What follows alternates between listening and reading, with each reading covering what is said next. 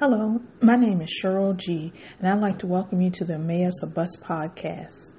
This week we will begin a new series entitled We Overcome.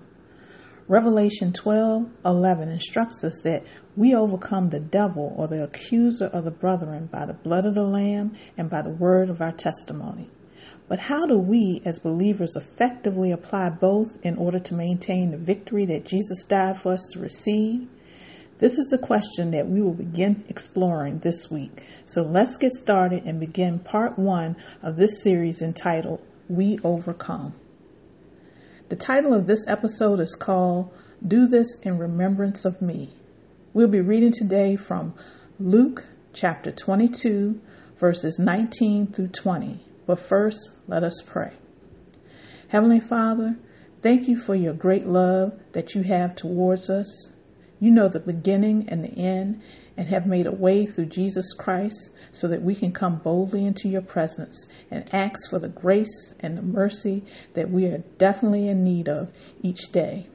Thank you for your wisdom and your great provision. You are Jehovah Jireh, and you provide for us things that we do not even know that we need. Help me, Holy Spirit, to effectively reveal this revelation about communion and remembrance that, if received, can help us be free from guilt and shame and condemnation while also purifying our souls so that we may prosper and be in health even as our soul prospers. Humble me, Lord, and only have me speak those words given to me to say by the Holy Spirit.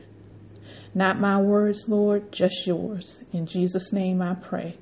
Amen. So let's read Luke chapter 22, verses 19 through 20. And he took bread and gave thanks and brake it and gave it unto them, saying, This is my body, which is given for you. This do in remembrance of me. Likewise also the cup after supper, saying, this cup is the New Testament in my blood, which is shed for you. This scripture takes place at the Last Supper that Jesus has with his disciples before his crucifixion and resurrection from the dead. I believe that Jesus wanted to impart to them a message about how to remain focused so that they could remain and overcome in the world. You see, the Bible instructs us that we should keep our mind stayed on Christ. This can be difficult when we commit sin because sin has a remembrance that is attached to it. You probably know this by your own experience um, when you have sinned. You notice that the remembrance of sin keeps coming back, even though it has been years ago that you committed it. Um, in Hebrews chapter 10, the nation of Israel had the same issue. Every time they committed a sin, an animal sacrifice was required by the law. With that sacrifice, then, was a continual reminder of the sin that they had committed. Also, on the Day of Atonement, the high priest would have to go in for the nation every year and present a sacrifice. So sin carries with it a remembrance. Further in the chapter, however, we learn that when Jesus came, he offered himself as the perfect sacrifice. And because he did because he did not commit any sins, he only had to do his sacrifice once. This communion meal or the communion meal then is a reminder of the one time sacrifice that Jesus made with his body and blood. When we, by faith, then partake of the communion meal, we remind ourselves of his perfect sacrifice and how through grace we have been saved, set free, and delivered from death. When we take communion, we are sanctifying our souls, which includes our mind, body, will, and emotions. In other words, you do not have to keep going over the sins that you committed or keep remembering the ones that were committed towards you. Jesus, with his sacrifice, His one time sacrifice went in and cleared all of the accusation that was brought against you by the enemy. When we remember Jesus and his sacrifice, it has the power to completely deliver us from the memories and shame brought on by sin. It help, uh, helps us to become more grace conscious than sin conscious. So perhaps today you're carrying the remembrance of your own sins, or even worse, you're carrying the remembrance of sins that were committed against you. The person who sinned against you are long gone, but you're still dealing with the after effects of what's of that sin, that guilt, that condemnation, the shame, and the unforgiveness that's present in your life because of that sin. I'm going to pray with you today that you will have the faith to replace your remembrance and consciousness of those sins with the remembrance of Jesus Christ, his broken body, and his blood shed for you. Take those sins and effects of sins to God right now and confess them before him. In Matthew 28, verse 11, Jesus invites us to come to him all ye that labor and are heavy laden, and I will give you rest. The remembrance of sin is just that labor, but the remembrance of grace is rest. Today, loose yourself from the accusations mounted against you by the enemy, the accuser, the devil, the accuser of the brethren, and be free because he whom, whom the Son set free, Jesus Christ, is free indeed. This prayer is for those who would like to receive Jesus as their personal Savior today, but it's also for those who are already in Christ and just need a reminder of their salvation. Repeat these words after me. Today, Jesus, we lay before you those sins and remembrance of sin that are keeping us from fully receiving your grace today.